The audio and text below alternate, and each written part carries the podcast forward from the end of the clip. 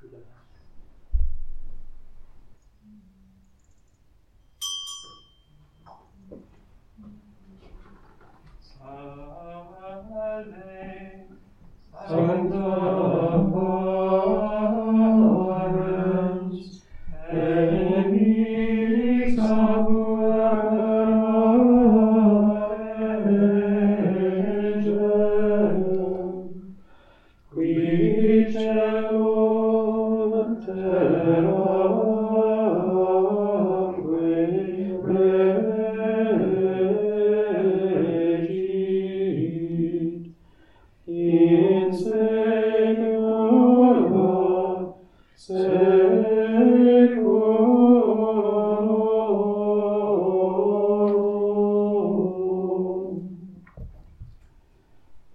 nomine Patris et Filii et Spiritus Sancti.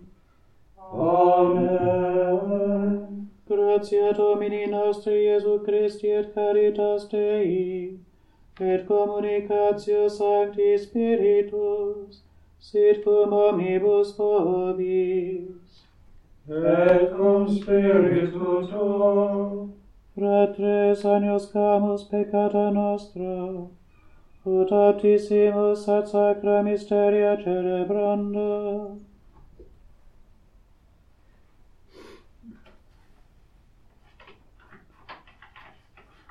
Confitio, de omnipotenti et vobis fratres, quia beca vinimis cogitatione verbo operet omissione, mea culpa, mea culpa, mea maxima culpa, Ireo preco Beata Mariam Sancta Virginem, omnes angelos et sanctos et vos fratres, orare pro mea Dominum Deum nostrum. Miseriatur nostri omnipotens Deus, et dimisis peccatis nostris, educat nos ad vitam aeternam. Amen.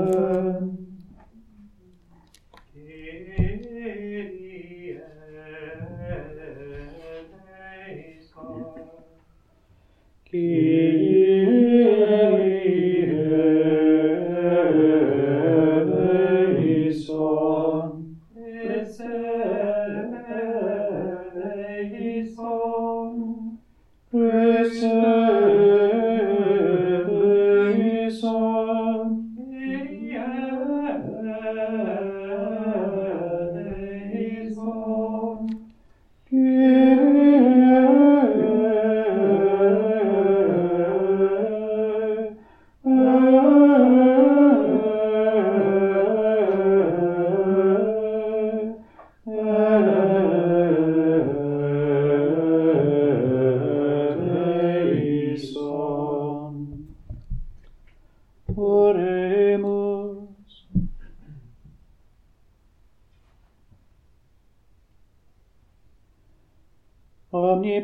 mens aeterne Deus, qui beatam Virginem Mariam, gloriosam Filii Tui genetricem, presidium dedisti omnibus eam invocantibus, concede nobis ut ipsa intercedente, fortessimus in fide, firmi in spe, constantes in caritate, nostrum Iesum Christum Filium Tuum, qui te convivit et regnat in unitate Spiritus Sancti Deus, per omnia saecula saeculorum.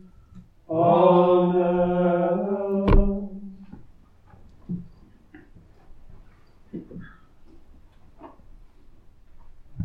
A reading from the prophet Ezekiel. The word of the Lord was addressed to me as follows Why do you keep repeating this proverb in the land of Israel? The fathers have eaten unripe grapes, and the children's teeth are set on edge. As I live, it is the Lord who speaks. There will no longer be any reason to repeat this proverb in Israel. See now, all life belongs to me. The Father's life and the Son's life both alike belong to me. The man who has sinned, he is the one who shall die. The upright man is law abiding and honest. He does not eat on the mountains or raise his eyes to the idols of the house of Israel, does not seduce his neighbour's wife, or sleep with a woman during her periods. He oppresses no one, returns pledges, never steals, gives his own bread to the hungry, his clothes to the naked. He never charges usury on loans, takes no interest, abstains from evil, gives honest judgment between man and man, keeps my laws, and sincerely respects my observances. Such a man is truly upright. It is the Lord who speaks. But if anyone has a son prone to violence or bloodshed, who commits one of these misdeeds, then his son shall certainly not live having committed all these appalling crimes, he will have to die, and his blood be on his own head. House of Israel, in future I mean to judge each of you by what he does. It is the Lord who speaks. Repent, renounce all your sins, avoid all occasions of sin. Shake off all the sins you have committed against me and make yourselves a new heart and a new spirit. Why are you so anxious to die, house of Israel? I take no pleasure in the death of anyone. It is the Lord who speaks. Repent and live. Oh, the word of the Lord. Thanks be to God. A pure heart create for me, O God a pure heart create for me, O God. A pure heart create for me, O God. Put a steadfast spirit within me. Do not cast me away from your presence, or deprive me of your Holy Spirit. A pure heart create for me, O God. Give me again the joy of your help. With a spirit of fervour sustain me, that I may teach transgressors your ways, and sinners may return to you. A pure heart create for me, O God. For in sacrifice you take no delight. Burnt offering from me you would refuse. I sacrifice a contrite spirit. A humbled, contrite heart you will not spurn. A pure heart create for me, O God.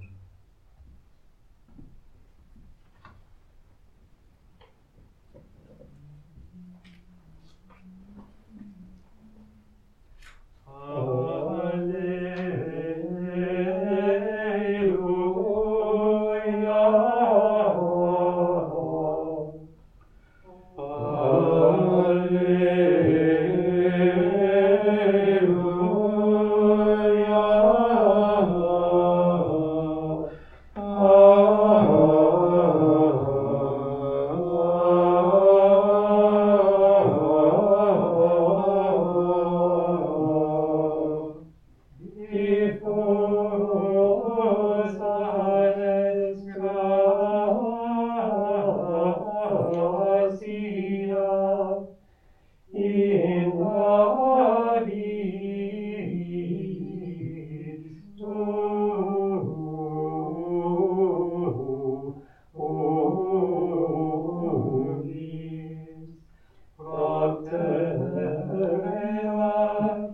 Benedictus.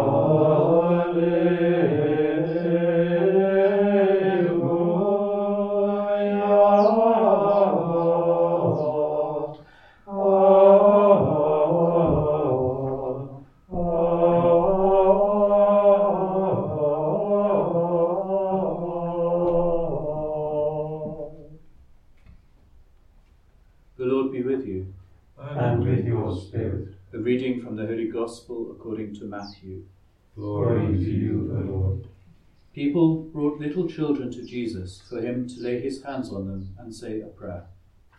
The disciples turned them away, but Jesus said, Let the little children alone, and do not stop them coming to me, for it is to such as these that the kingdom of heaven belongs. Then he laid his hands on them and went on his way. The Gospel of the Lord. Praise to you, Lord Jesus Christ.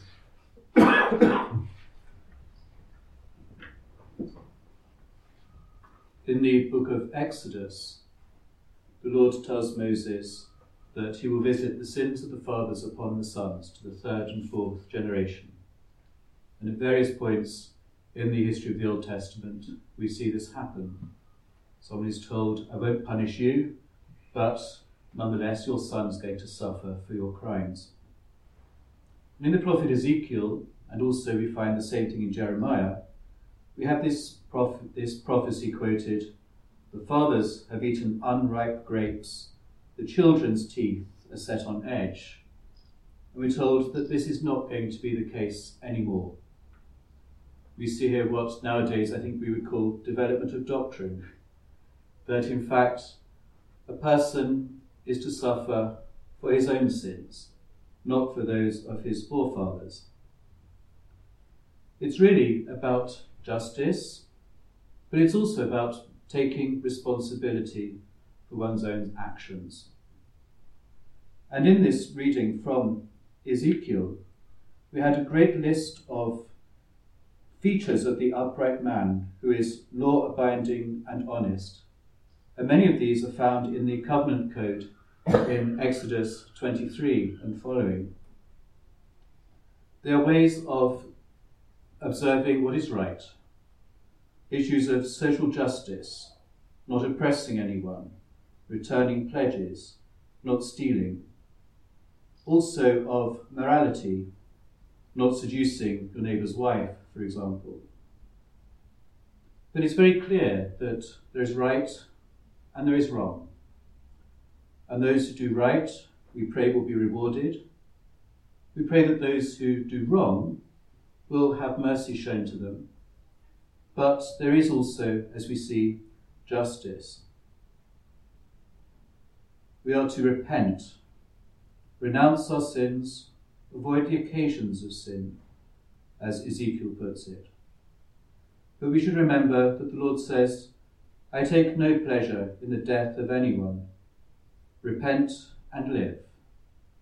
Maybe this could be our motto for our life as Christians, remembering that the Lord is always merciful as well as upright and just.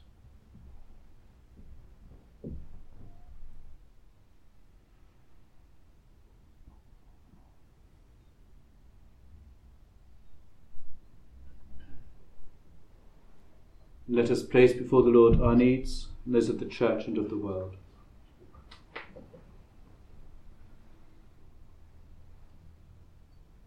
Continue to pray for peace in all the troubled areas of the world, remembering especially again Ukraine and the war with Russia, but all those other places where violence and terror reign. May the Lord be with those who suffer and inspire those in positions of leadership to come to good and equitable solutions to conflict. Lord, in your mercy, Hear our prayer.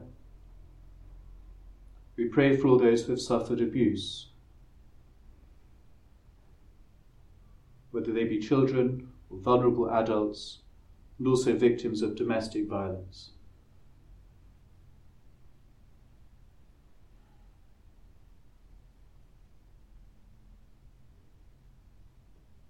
Lord, in your mercy, Hear our prayer. We pray for a moment for our own intentions.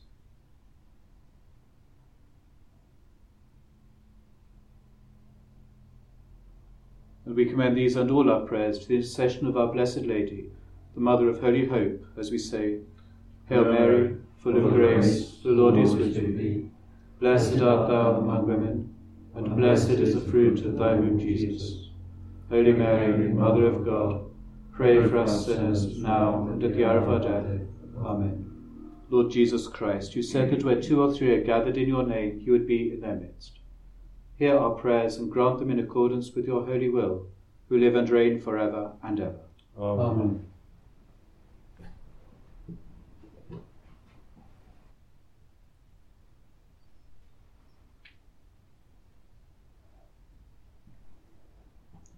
Orate fratres, ut mea me sacrificium, acceptable fiat apud Deum Patrem Omnipotentem.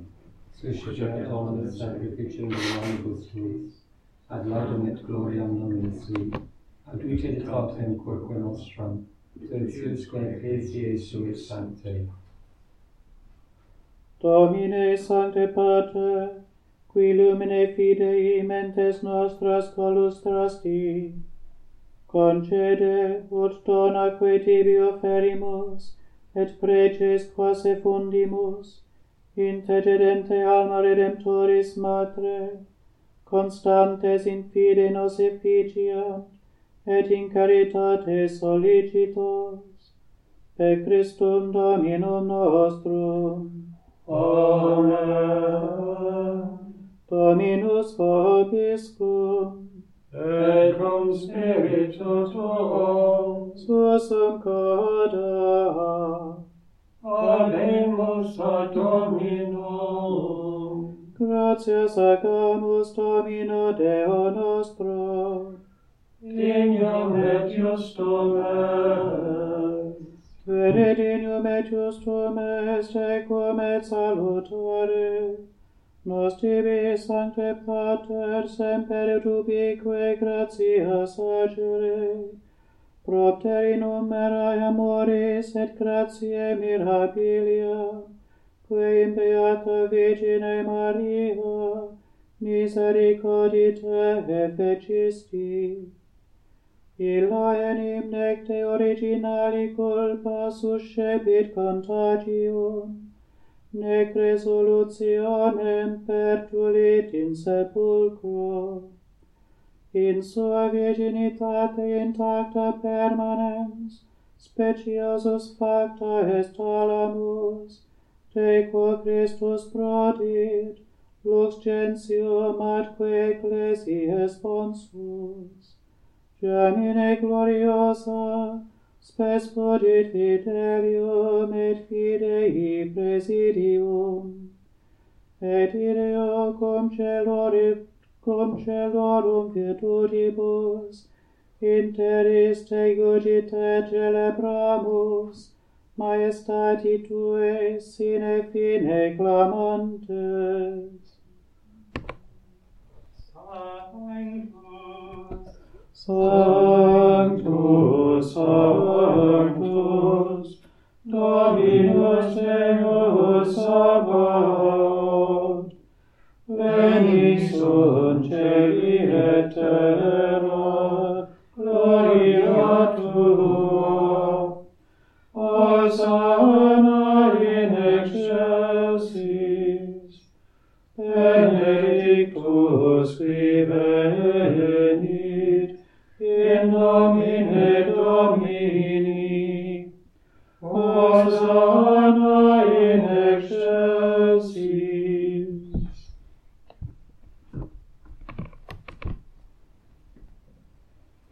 sanctus est Domine, fons omnis sanctitatis. Ec ergo dona quesumus, spiritus tui rore sanctifica, ut nobis corpus et sanguis fiant, Domini nostri, Iesu Christi. Qui cum passioni voluntarie traderetur, accepit panem, et gratias agens fregit, deditque discipulis suis, dicens, accipite et manducate ex hoc omnes. Hoc est enim corpus meum, quod pro vobis tradetur.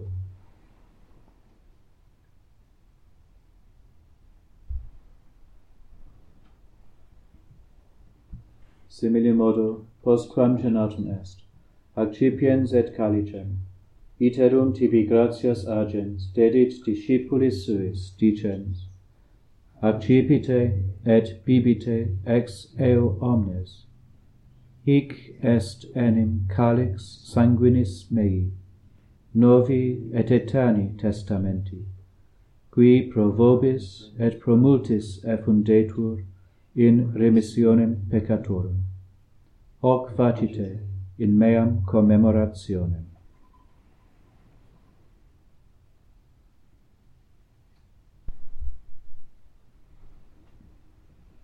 Mysterium fidei, mortem tuum annunciamus Domine, et tuum resurrectionem capitemus, Domine venias.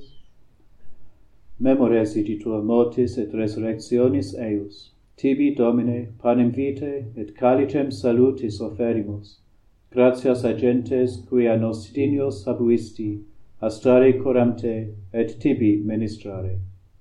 Et supplices te precamur ut corporis et sanguinis Christi participes a spiritus sancto congregemur in unum. Recordare domine ecclesiae tuae toto orbe diffuse ut eam in caritate perficias, una cum Papa nostro Francisco et universo clero. Memento etiam fratrum nostrorum qui in spe resurrectionis dormierunt, omniumque in tua miseratione defunctorum, et eos in lumen vultus tui admitte. Omnium nostrum quesumus miserere, ut cum beate Dei genitrice Virgine Maria, beato Iosef eus sponsor, Beatis apostolis et omnibus sanctis, qui tibi a seclo placuerunt, eterne vite meriamur esse consortes, et te laudemus et glorificemus per filium tuum, Iesum Christum. Et ipsum et cum ipso et in ipso, est divide patri omnipotenti, in unitate Spiritus Sancti, omnis honor et gloria, per omnia secula seculorum. Amen.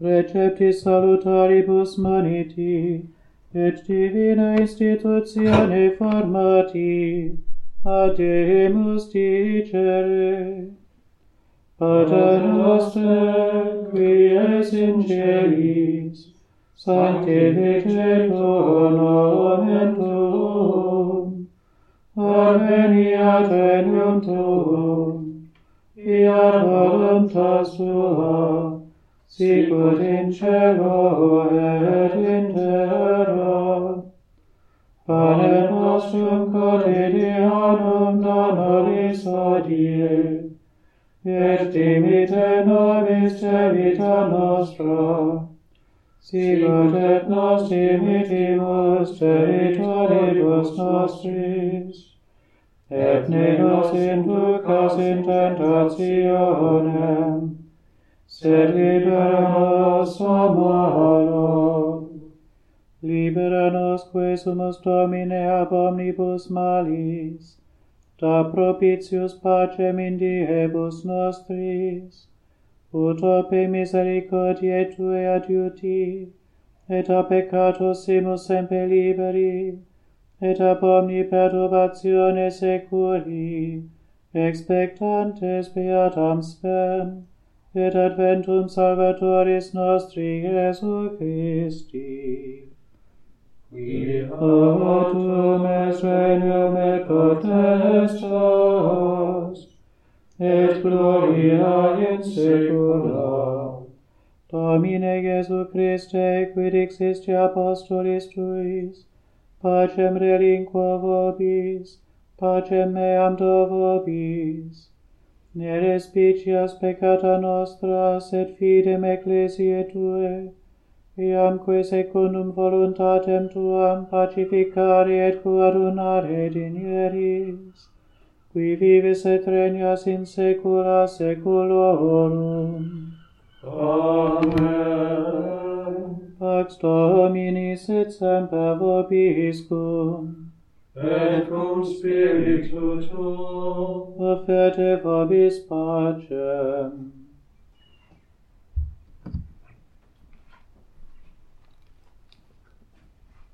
Dei. Vitores peccata mundi, miserere nobis. Agnus Dei. Vitores peccata mundi,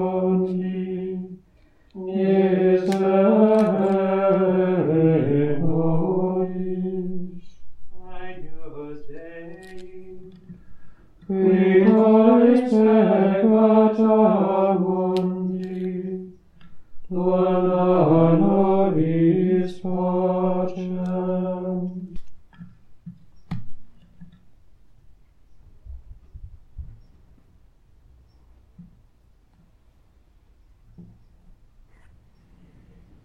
Ecce Agnus Dei, ecce qui tollit peccata mundi, beati qui ad cenam anni vocati sunt.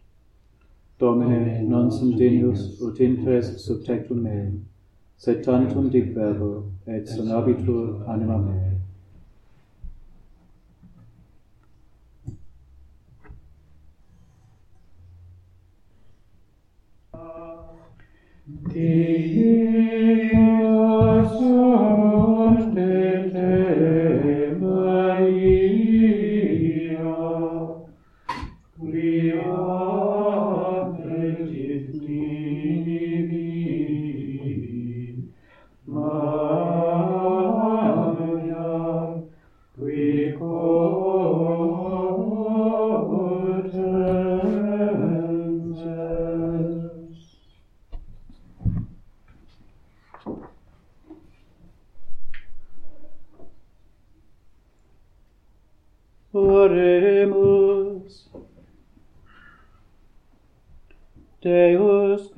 multis mortis ecclesiae tuae presensades, gratias tibi te susceptis sacramentis referimus, et supplices te precamur. Ut Beate Mariae Virginis freti presidio, fidei precepta sequamur interis, et ad tuam gloriam in celis contemplandam pervenire mereamus per Christum Dominum nostrum. Amen. Dominus vobiscum. Et cum spiritu tuo. Benedicat vos omnipotens Deus, Pater et Filius et Spiritus Sanctus. Amen. Ite missa Deo gratia.